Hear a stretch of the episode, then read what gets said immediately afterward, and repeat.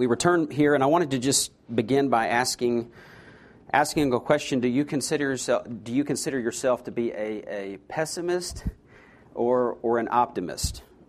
Um, are you more like the kind of person that has a tendency to expect the worst, uh, or are you someone that has a tendency to look on the more uh, favorable side of things? Uh, I had a conversation with someone this past week that I had never uh, never met anyone that was confused about the uh, when you use the phrase "the cup is half empty" or "the cup is half full," that they didn't know which was the negative side of that and the positive side of that.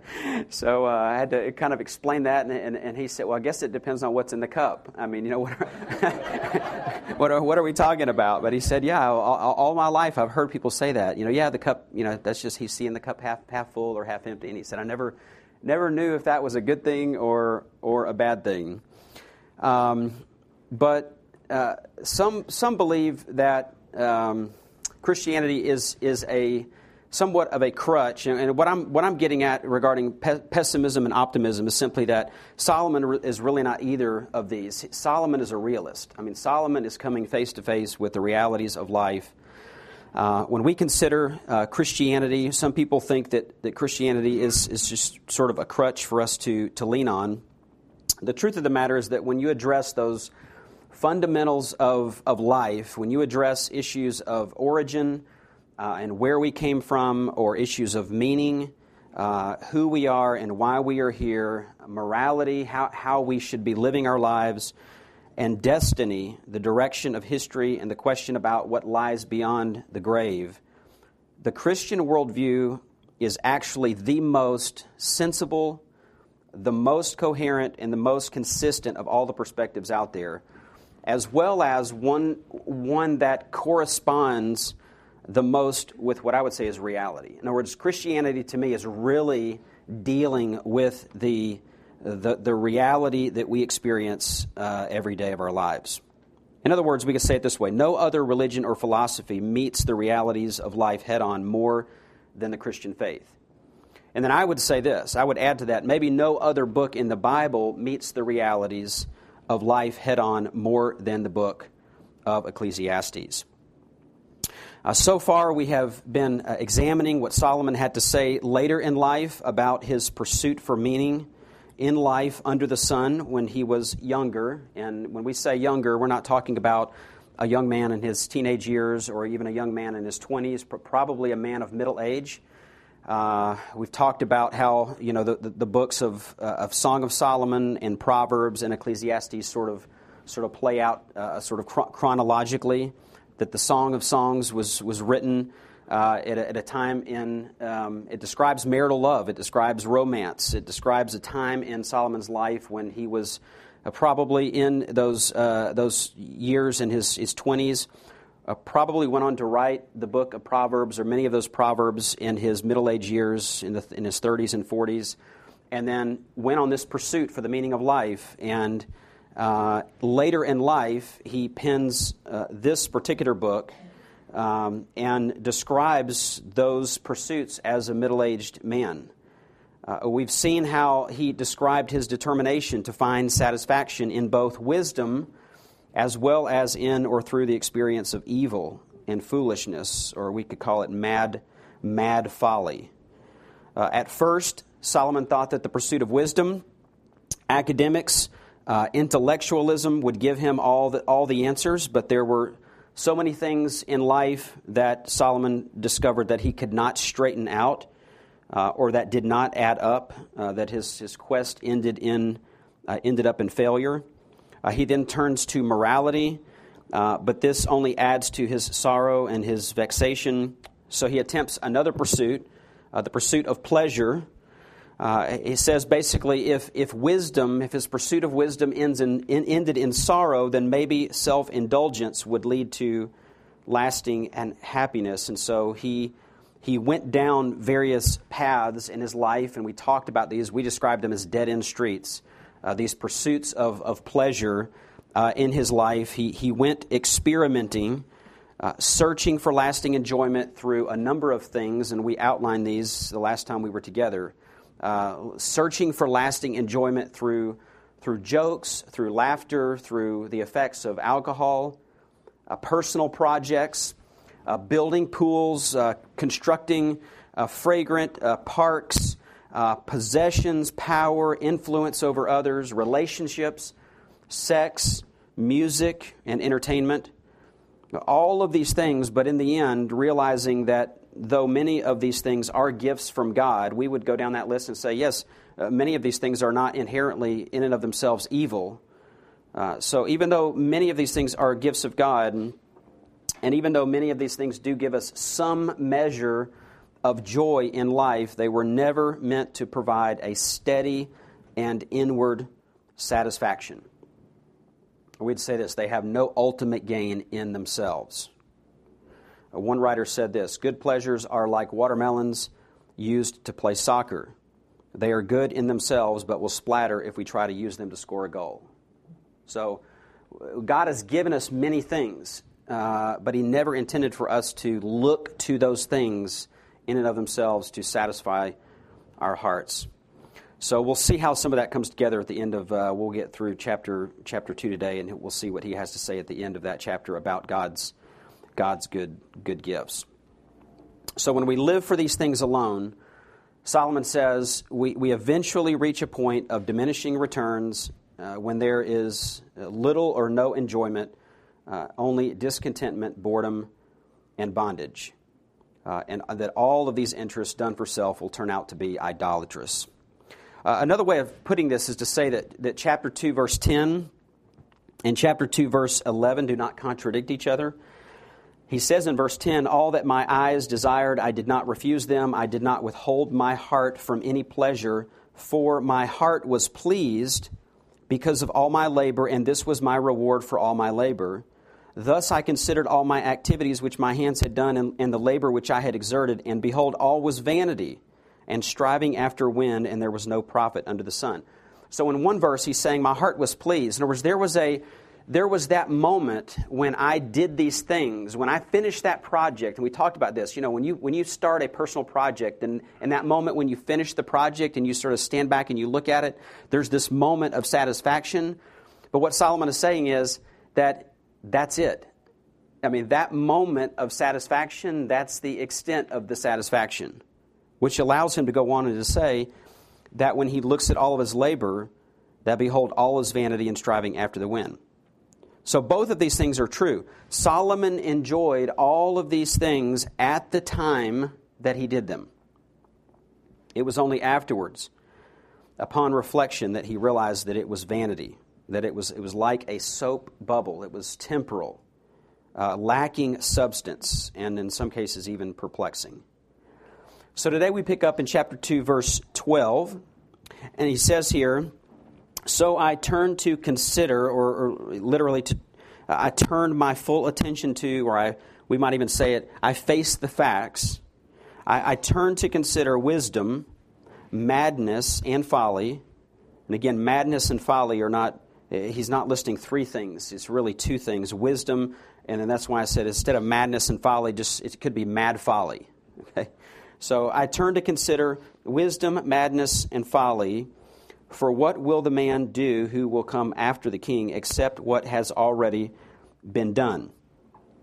It's as if Solomon returned to look uh, at something that he had considered before, because these, these things that Solomon's about to talk about, he's already said something about those things. And so it's, it's as if he's looked at this thing and then he, he comes back to it and gives it a second look. It's exactly what we do sometimes when we're looking for something that is missing, right? We first look in the logical place uh, to try to find it. And, and then if that fails, then we look, we look elsewhere. We look in other places. But if we still can't find what, what we're missing, then we usually circle back where we began and look more carefully, right? It's like, we, we, we go to the obvious place, it's not there, so then we start looking around, and then we go, okay, if it's not there, maybe we need to go back and retrace our steps back at the very beginning. That's essentially what, what Solomon does here. Uh, he returns to consider wisdom and mad folly. And he states here that both of his experiments, both his experiments and his conclusions are, are definite. In other words, there's, there's no need for, for a further test. uh, because nobody searched out these matters more diligently than, than Solomon did. So, what, what kind of person, it's as if Solomon is saying, what kind of person could come after me uh, in the matter of what I've already done? Um, how would my successors handle the same kind of investigation? Could, could they do a better job than me? And of course, they, they couldn't. Uh, and it's not really a boast. I don't think it's, it's, not, a, it's not Solomon saying, nobody can do it like I did it. You know, it's, it's not as if, this is not a, a happy section. I mean, this is for the, for honestly, the first two chapters of Ecclesiastes are, are what cause people to not go any further. it's like they read the first two chapters and they're like, bummer. I mean, negative, negative, negative, negative. And then they, they have this impression of the entire book that it's going to begin that way, it stays that way, it ends that way, and that's just not the case. You almost have to push through those first two chapters. So it's, it's not a boast on Solomon's part. It's, in a way, it's, it's a lament. Uh, that the fact that in spite of all of Solomon's exhaustive and detailed investigation, he didn't find lasting satisfaction and he didn't discover the answers to many of life's questions. So he continues in verse 13. And I saw that wisdom excels folly as light excels darkness. The wise man's eyes are in his head, but the fool walks in darkness. And yet I know that one fate or one event befalls them all. Then I said to myself, As is the fate of the fool, it will also befall me. Why then have I been extremely wise? So I said to myself, This too is vanity. For there is no lasting remembrance of the wise man as with the fool inasmuch as in the coming days all will be forgotten, and how the wise man and the fool alike die. So I hated life, for the work which had been done under the sun was grievous to me, because everything is futility and striving after wind. So here, here Solomon con, considered things from, from a different viewpoint. He, he looked at his wisdom, he, he looked at his, his work, he looked at his wealth, and in all these things, eh, he looked at them in light of the certainty of death, and he considers the question what good is it to be wise and wealthy if you are going to die and leave everything behind? So this section is it's about death. It's about death and the certainty of death. Uh, it's a topic that Solomon will return to uh, many times in this in this book. Uh, it's a topic that's very hard to avoid, honestly, if you are looking at life uh, as we know it under the sun, uh, because it's an obvious fact of life. I had a conversation this, uh, this past week as well with uh, Andy Mayfield, and some of you know, know Andy. Uh, and he's been in our church for a number of years. Recently, he and his family moved up to the North Georgia mountains and uh, are getting plugged into a church up that way that's closer to their to their new new home. Um, but uh, Andy does consulting, and we had we had breakfast. We were talking about his uh, one of the one of his clients, one of the the, the um, companies or organizations that he spends a lot of time with is the Cancer Research Institute in Nashville. And so he's had to go in, he's doing consulting as far as their whole structure and, and patient care and the experience of the patient from the time they come in to the time, you know, uh, all the way through and how, they're, how, how the, the staff interact with these patients. And, and, you, and you realize that a lot of the, that the people that are coming to do this are a part of trials, they're a part of, of um, various kinds of treatment. And, and some of these are uh, I mean, we would probably go, why would you subject yourself to those kinds of things? But in some cases, these people are, uh, some of them are terminal. I mean, there's, they're within two months of dying, and there's no possibility that they're going to survive. And so they try these different forms of medications and treatment on them. Just the people sub- are willing to do it because they're just trying to help research. They're just trying to help provide solutions and answers. But it's interesting because Andy was talking about he's been having to engage some of the uh, some of the people that are sort of at that executive uh, level of this uh, this organization. And one of the guys that he uh, had interacted with was a believer, and he was talking about how this this guy.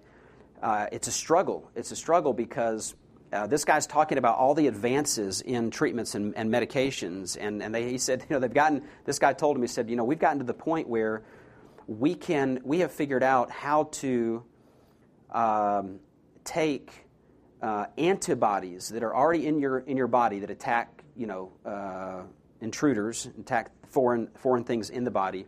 We've learned how to actually put the treatment itself sort of at a cellular level in the antibody so that when the antibody goes after the cancer, it does it at a cellular level. It actually attaches to it and it's like it, it becomes a host. The, the, the antibody becomes a host for the chemotherapy in a way and some of these treatments.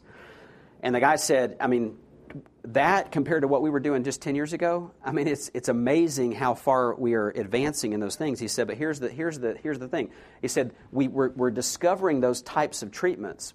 And he said, when patients get those kinds of treatments, he said, it's amazing how well, I mean, how fast that they begin to improve. He said, but it's just a matter of time.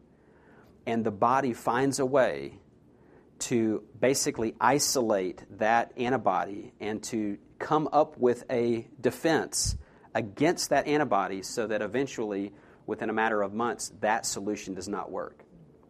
And so, Andy and I were just talking about it, it, the futility of the world we live in. It's like we cannot, no matter how much research we do and how many advancements we have, we cannot get around death. We cannot undo the curse of sin. And so it's this balance of you're, you, you are merciful. The reason you pursue these things in some cases is just mercy. I mean, you, you, want to show mercy to people that are suffering in those kinds of ways, and yet, as a Christian, and what this guy was telling him is as a Christian, you still have this worldview that's informing you that no matter what we do, we cannot undo this. I mean, we, we cannot save ourselves. Uh, in, in these kinds of ways. You, you, you cannot ignore and you cannot undo this effect of the curse of sin. And so Solomon, Solomon considered his wisdom and he asked, if both the wise person and the foolish person, pers- the foolish person die, what is the value of wisdom anyway? And his answer was that all other things being equal, wisdom is still of greater value than folly. Uh, it, is, it is still always better than the alternative. Fact, in verse 13, he says it essentially in this way they, they are as different as night and day. I mean, if you want to compare wisdom with folly, they're, they're as different as night, night and day. And we understand this. In fact, he uses this night, day, and light, darkness analogy, and we understand that because we know in our own lives that it's much easier to get around when the lights are on uh, than when the lights are off and, and, we're in the dark. So Solomon says the wise man ha- has, has a useful perception of life uh, he can see that death is coming, uh, and he can live accordingly. Uh, as opposed to the fool, uh, the fool, on the other hand, walks in darkness and stumbles through life and is caught unprepared. And yet, being prepared for death doesn't necessarily relieve the burdens that we experience in life. Because let's just be honest, it takes us a long time to learn how to live, right? I mean, we're still learning how to live wisely. And so we, we spend our lives learning how to live in a wise way. But then, just about the time we figure all that out, right, what comes? Death comes. I looked it up last night. Roughly two, 233,000 people die every day. That's two every second. Uh, which means that one out of every 113 in the world died last year. So say, now, we're, we're, we're probably, you know, you have to look at the demographics, but I mean, it would be like saying, listen, we have, say, a church roughly of 500 people, that in the next year we're going to have four deaths, four or five deaths. That four or five of the people in this church are not going to live beyond this year, uh, as, far, as far as the, the averages are concerned. Uh, I also researched some, some of the most notable deaths in the last several weeks. This was just, I think, going back as early as uh, the beginning of May. It was interesting. I looked at this massive list of people that have died in the last six weeks, and these were, by, by their definitions, notable deaths. And 99% of these people, I have no idea who they are. I mean, it's like these are notable deaths. I mean, I, I didn't know who these, I'd never heard these people's names before. Morris Wilkins. Anybody just, okay, just, just on the lighter side of things. Uh, he was an American entrepreneur. He invented the heart shaped bathtub. Notable death, right? I mean, wouldn't, you love to go down in history as that guy? You're on Wikipedia because you created the heart shaped bathtub. Anyway, Dusty Rhodes. All right, now we're talking. All right, raise your hand if you've ever even heard of Dusty Rhodes. Okay, all right. Bunch of rednecks. All right. Dusty Rhodes. I remember him as a kid uh, in uh, the professional wrestling world, American Hall of Fame professional wrestler. Uh, Sir Christopher Lee. Now, now we're getting up a little bit more, maybe some more familiar. British actor, uh, voice artist, singer. Uh, Dracula, The Lord of the Rings, Star Wars. Those were all movies uh, that he either starred in or, or did voice for. B.B. King, uh, blues guitarist, singer, songwriter. John Forbes Nash, which I didn't, I didn't, the name at first didn't stand out, but he was an American mathematician, uh, laureate of the Nobel Prize in Economics in 1994, subject of the movie A Beautiful Mind. So, if you, some of you may be familiar with that, that particular movie. Elisabeth Elliot. Okay, now we're talking notable. Elisabeth Elliot died this past week. I think, uh, I think I saw that on Sunday or maybe Monday this past week uh, missionary. Uh, incredible story. She passed away at the age of 88. Uh, Mark McCormick, notable death. Some of you don't know Mark, but that was the uh, fa- father of three, um, three boys. Uh, we had his funeral here a week. Sat- Saturday was it was a week ago. Um, so, you know, uh, you have to grasp what Solomon is saying here. Solomon is saying death is the ultimate trump. Death is the ultimate trump. Death is the ultimate equalizer of sage and fool alike. No matter how wise, no matter how foolish, uh, death is the ultimate trump. It is no respecter of persons. Uh, even though people go through life desperately trying to deny the reality of their mortality, yet they are haunted by death just the same.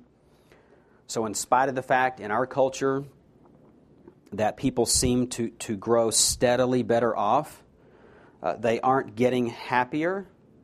Uh, in fact, I also looked up most uh, right now, and well, this was back 2014 the top prescription drug by sales in the United States in 2014, Abilify, $7.2 billion. Uh, which can which is used for uh, you know I mean it's it is used for uh, treatments for um, autism. It's used for treatments for for schizophrenia, bipolar disorder, but the, probably the most common thing it's, is just it's used for is treatment of depression. So it's just interesting that our, our culture, outwardly, everything seems to be getting better and better and better, and yet people seem to not be happier, happier, happier. Uh, in fact, they're, they're leaning more and more on things to, to help them deal with their anxieties and their fears and depressions. And I would just say that, that even though people seem to be growing steadily better off, that one of the reasons why people are not necessarily becoming uh, happier in their lives is because of this baseline anxiety and fear in their hearts concerning death.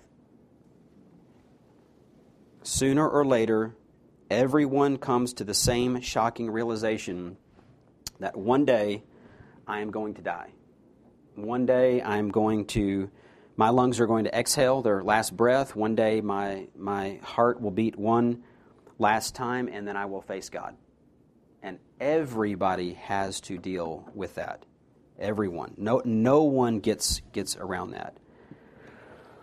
And for the most part, Solomon says in verse 16 that when we die, whether we have been a wise person or a foolish person, death has the power to erase the very memory of our existence. So he says essentially, for the most part, we are forgotten.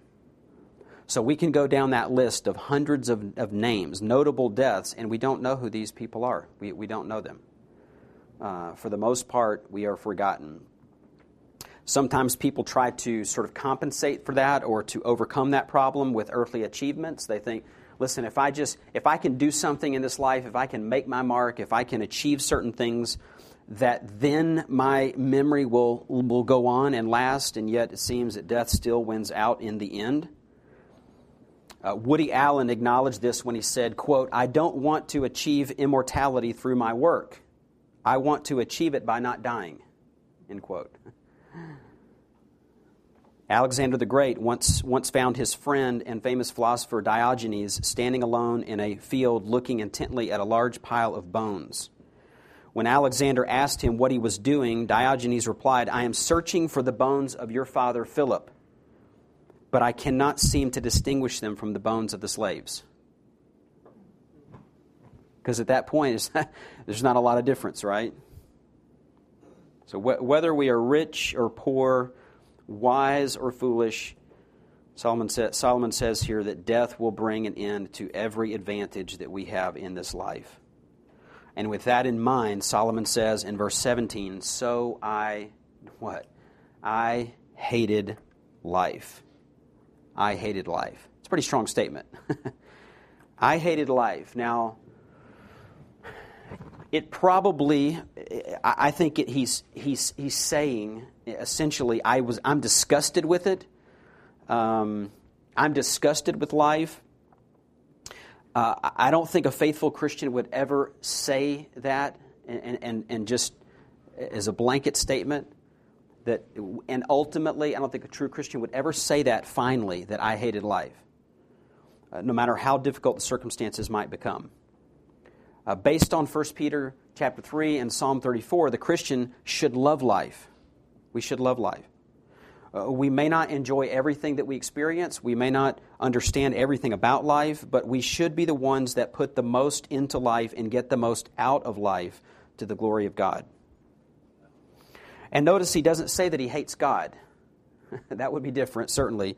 Doesn't, doesn't hate God, he, he hates life. He, he's simply speaking honestly about his, his fatigue, his, his desperation, um, with no relief under the sun. He's just saying that there was this time in his life when he was, he was pursuing all of these forms of pleasure, and he was pursuing wisdom, and he was pursuing morality, trying to find lasting satisfaction, and he came to the end of all of those dead end paths and streets. And he said, When I came to the end of all that, I, I hated it. I mean, I was frustrated with what I discovered. He's speaking plainly to us and to God without denial and manipulation and exaggeration or pretense. And God can handle him saying this. It's, it's like those expressions in the book of Psalms where the psalmists just cry out to God and they say things and we're like, could they be saved and say that? Yeah, they could. I know many people that are true Christians that say those kinds of things, and it's not always, it's not, that kind of talk doesn't necessarily reveal a lack of faith or indicate spiritual immaturity. In fact, a God fearing preacher in his maturity can say these kinds of things. So Solomon here is, is, is speaking with candor. We might even call it wise hatred. Wise hatred, not, not foolish resentment. Solomon knew that there was something more than this life, and he was fully aware of how he had lost the joy of life and that the joy of the Lord's salvation needed restoring. And he had since been restored. And so remember, this is Solomon at the end test giving us a testimony about this stage of life when he was on this pursuit and in this search. So, in these first two chapters, Solomon is reflecting on his folly and comparing it with true wisdom. And he's doing, in some ways, exactly what his father David did. Back in, you're familiar with Psalm 51, a psalm of confession and repentance in David's life after he, he committed adultery with Bathsheba and was restored to the Lord. And he says there in, in Psalm 51, verse 10, Create in me a clean heart, O God, and renew a steadfast spirit within me. Do not cast me away from your presence, and do not take your Holy Spirit from me. Restore to me the joy of your salvation, and sustain me with a willing spirit. Then I will teach transgressors your ways, and sinners will be converted to you. So, what we have here in Ecclesiastes is, is Solomon on the backside. I think Solomon is restored at this point. And now he's doing what David did when he was restored. He is teaching transgressors so that others won't have to experience all of the things that he experienced. Or as David says, I will teach transgressors your ways, and sinners will be converted to you. This is Solomon's way of saying, let me share about what life was like when I was in sin, and then what, and then about that restoration and about the lessons that I learned. Let me teach you transgressors so that you won't have to experience those things. You can learn from my example, and in your life, maybe you will be converted. You will be transformed. Then notice what he says in verse 17 about his work. He says that his deeds and his accomplishments were, were grievous or severe, bad. Uh, he could even be translated evil.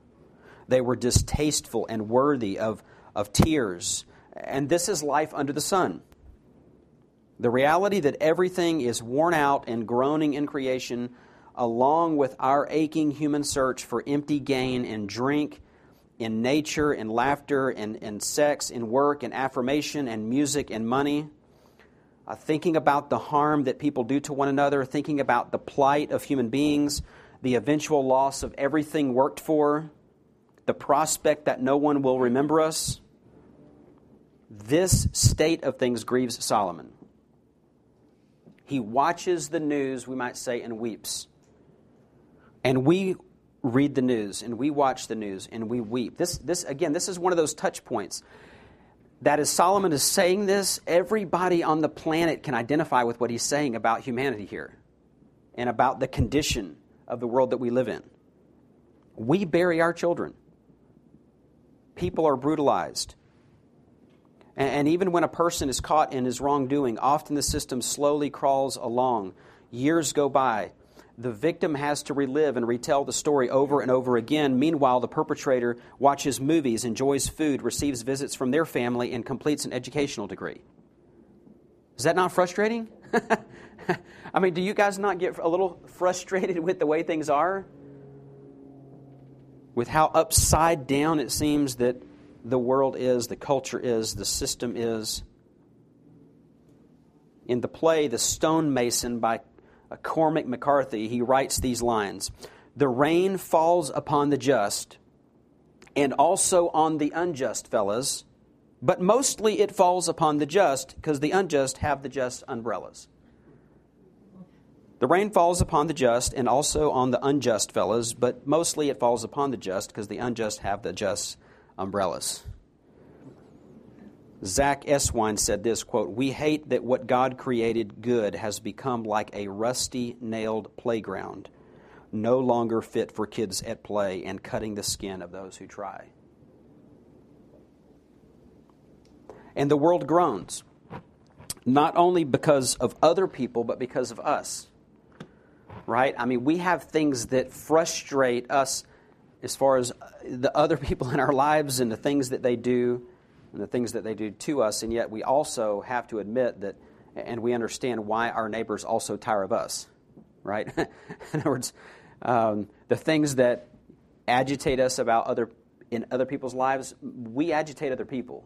I mean, we don't all, we don't like to think about that, but our neighbors also tire of us with with our own ability to inflict them with what is not life giving and loving and truthful and gracious. So Solomon considered his wisdom, and he testifies that being wives gives us no immunity under the sun.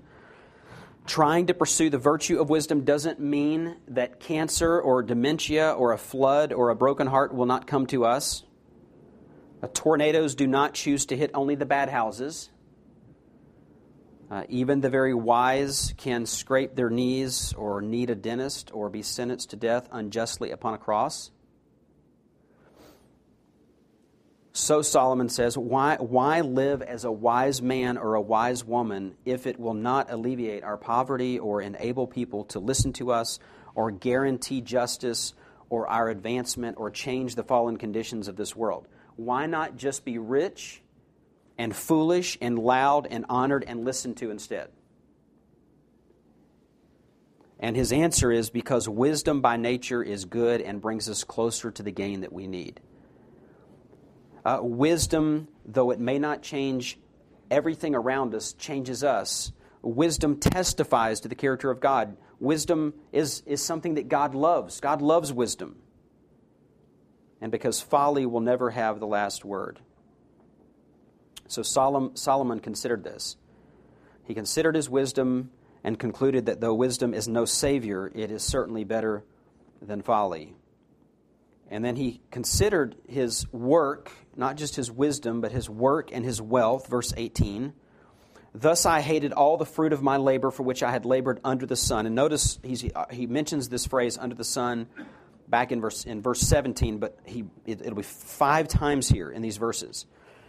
I have hated all the fruit of my labor for which I had labored under the sun, for I must leave it to the man who will come after me, and who knows whether he will be a wise man or a fool. Yet he will have control over all the fruit of my labor for which I have labored by acting wisely under the sun. This too is vanity. Therefore, I completely despaired of all the fruit of my labor for which I had labored under the sun.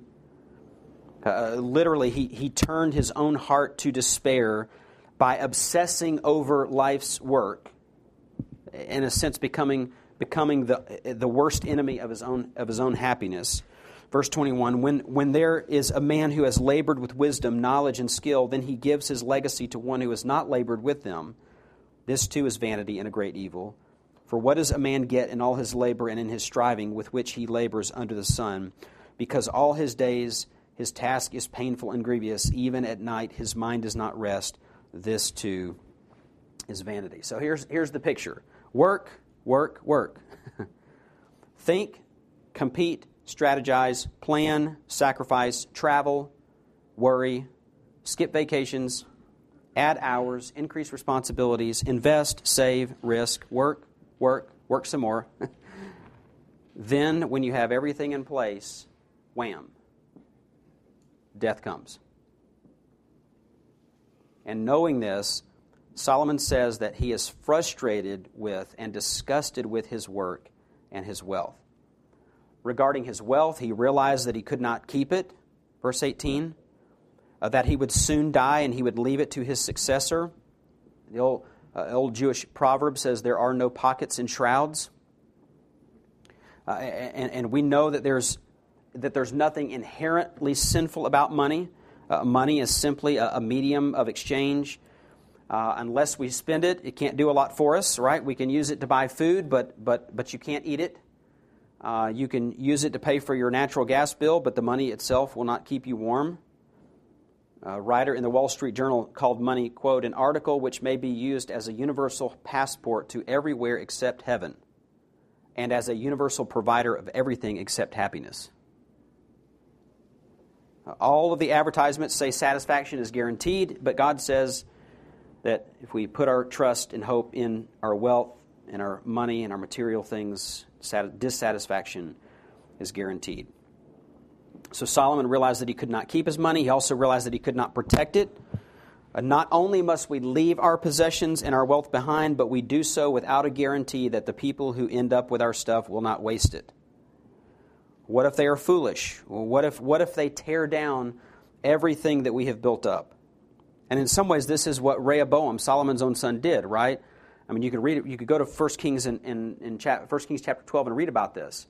How Rehoboam did not listen to the, the older counselors, the elders of, of Israel, but he listened to the young counselors. And he, he kept oppressing the people, and as a consequence of that, he squandered what he had what had been given to him, what he had inherited, and for that he lost ten twelfths of the kingdom. For that. Solomon also realized how difficult it was to truly enjoy money and enjoy material things. Uh, we spend so much time thinking about our money and our possessions and worrying about what will happen to it that we, that we make our lives miserable. Solomon says that, that his stuff caused him more grief and heartache than brought him pleasure and meaning. You have to figure out what stuff to buy. You have to figure out how to pay for it. You have to figure out where to store it. You have to figure out how to protect it. You have to figure out how to make others appreciate it. You have to figure out how to maintain it and you have to figure out who is going to get it when you die. It's very consuming. and all of this can bring restless days and sleepless nights. Right? Isn't that what he says? For what does a man get in all his labor and in his striving with which he labors under the sun? Because all his days his task is painful and grievous. Even at night his mind does not rest. Solomon, you know, Solomon didn't only wrote a, a, few psalms. One of them is Psalm 127. I thought this was, is interesting. In Psalm 127, and you're familiar, familiar, I think, with this. In verse 1, he wrote, Unless the Lord builds the house, they labor in vain who build it. Unless the Lord guards the city, the watchman keeps awake in vain. It is vain for you to rise up early and to retire late, to eat the bread of painful labors, for he gives to his beloved even in his sleep. It's like, I wonder when Solomon wrote that. Because that sounds like a guy who has been, it sounds like that's something that he would have written at the same time he wrote Ecclesiastes. Looking back and saying, listen, you can do all that, you can work and you can strive and you can labor, but unless you have the blessing of God on your labors, it's nothing. It's vanity. Interestingly, he uses the same term, right? It's vain. It's vain. It's vain unless you have God's blessing. Solomon says we, we need God's blessing on our labors and our striving. We need to trust the Lord. We need to, to fear the Lord and to walk in his ways, he says in the very next chapter in Psalm 128. And that our own self centeredness robs us of joy and rest. So, to summarize, Solomon says death trumps wisdom. Yes, there is more benefit to wisdom than stupidity. Wisdom does protect, Wisdom gives strength, it, it gives joy and illumination and a measure of success in this life, but it is limited. Wisdom does not exempt us from the mortality of Genesis 3. One fate, death, will grab the fool and the wise, and there isn't anything that we can do about that. So death trumps wisdom. Then he says death trumps wealth. Again, nothing wrong with having things and enjoying the fruit of your labor, Listen, go go and ha- go and get yourself a Jimmy John sub today. I'm not against that. Okay, or whatever else you want. Go buy yourself a new shirt or whatever. That's fine, but remember that you are stewards at best. Stewards at best. And your wealth does not affect your mortality. So Solomon appears to be a little pessimistic, granted, but then notice where he goes next. He says, Death trumps wisdom and death trumps wealth but God trumps death. God trumps death. Verse 24. There is nothing better for a man than to eat and drink and tell himself that his labor is good. This also I have seen that it is from the hand of God. For who can eat and who can have enjoyment without him? For to a person who is good in his sight, he has given wisdom and knowledge and joy, while to the sinner he has given the task of gathering and collecting so that he may give to one who is good in God's sight. This too is vanity and striving after wind. It's not this. It's not eat, drink, and be married for tomorrow we die. That, that, would be, that would be fatalism, not faith. He says, eat and drink and tell yourself that your labor is good. And thank God for what you do have and enjoy it for the glory of God. And not only does Solomon say that, that, the, that these blessings in your life and in my life, not only are those things gifts from God, but the enjoyment of those things is a gift from God as well. He says it's an evil and a tragedy when a person has the blessings of God but cannot even enjoy them. I mentioned early in our study that, uh, that Ecclesiastes was, read typically in the synagogues during the Feast of Booths or Tabernacles, which was one of the three pilgrimage festivals in which the Israelites uh, would make an annual pilgrimage to Jerusalem which makes complete sense, right? The Feast of Tabernacles was a time of thanksgiving.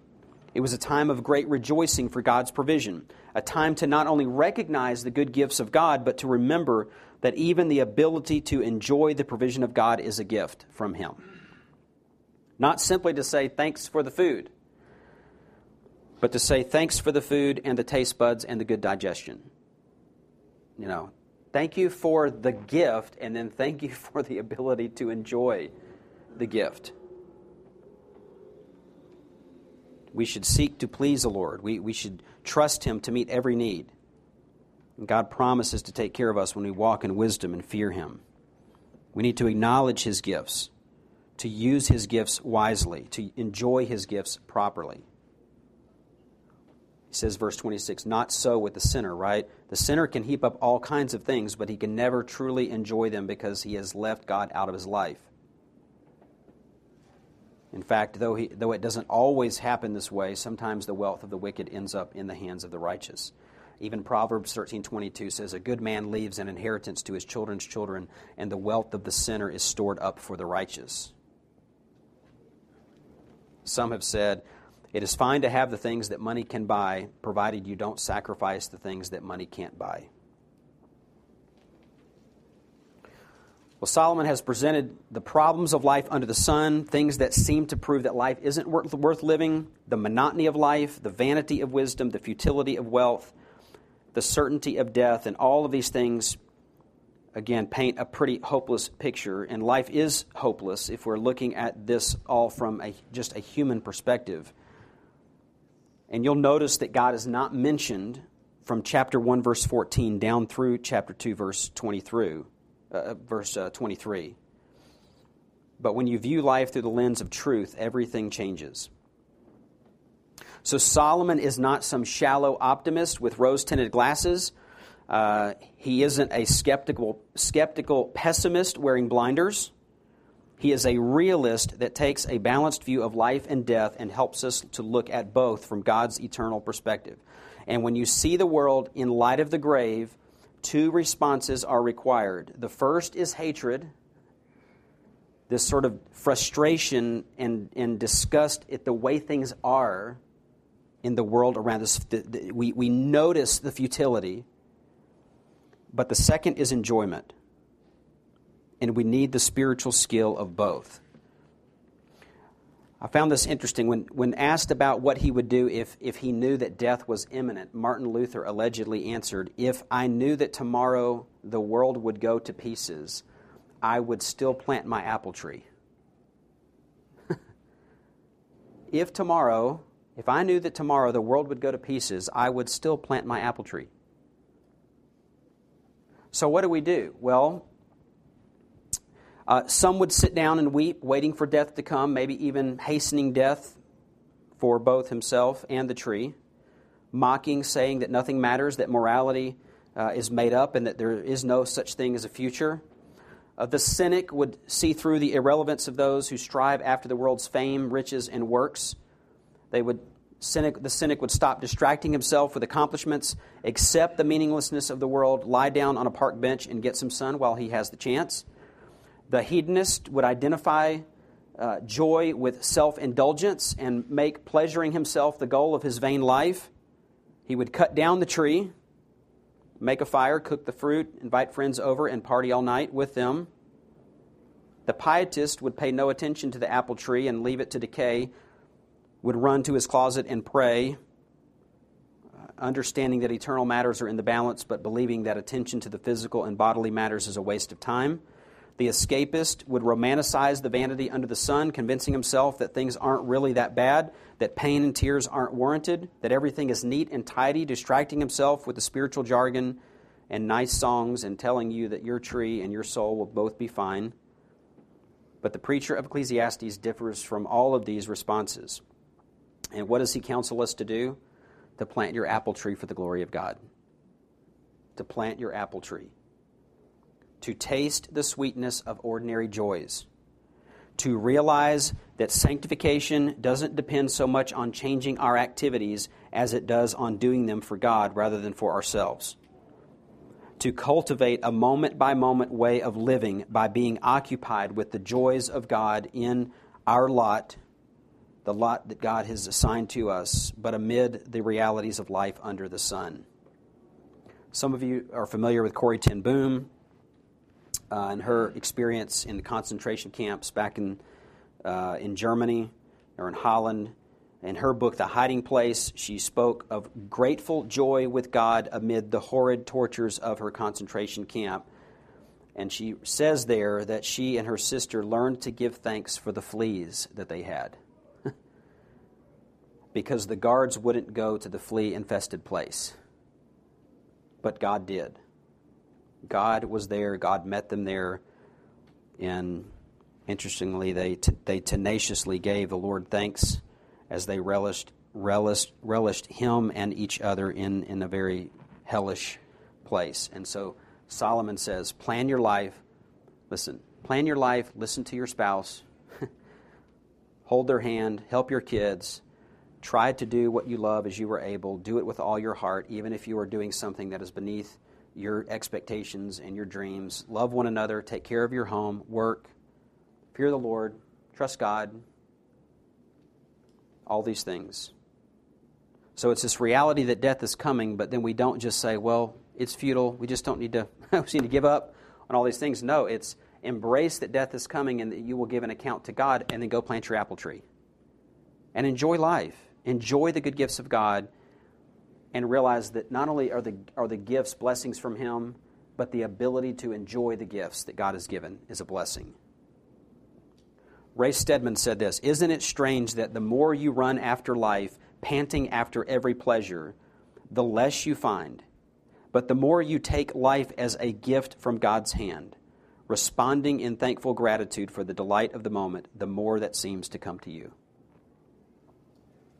So, I think the application is somewhat straightforward today. Are you prepared? are you prepared to die? Someone said, Only that those who are prepared to live are those who are prepared to die. And sadly, some people find out at the end of life that their ladder has been leaning against the wrong thing. Uh, Paul wrote several words that open up, I think, a perspective that can help us to love life instead of hating it. Colossians 3 1.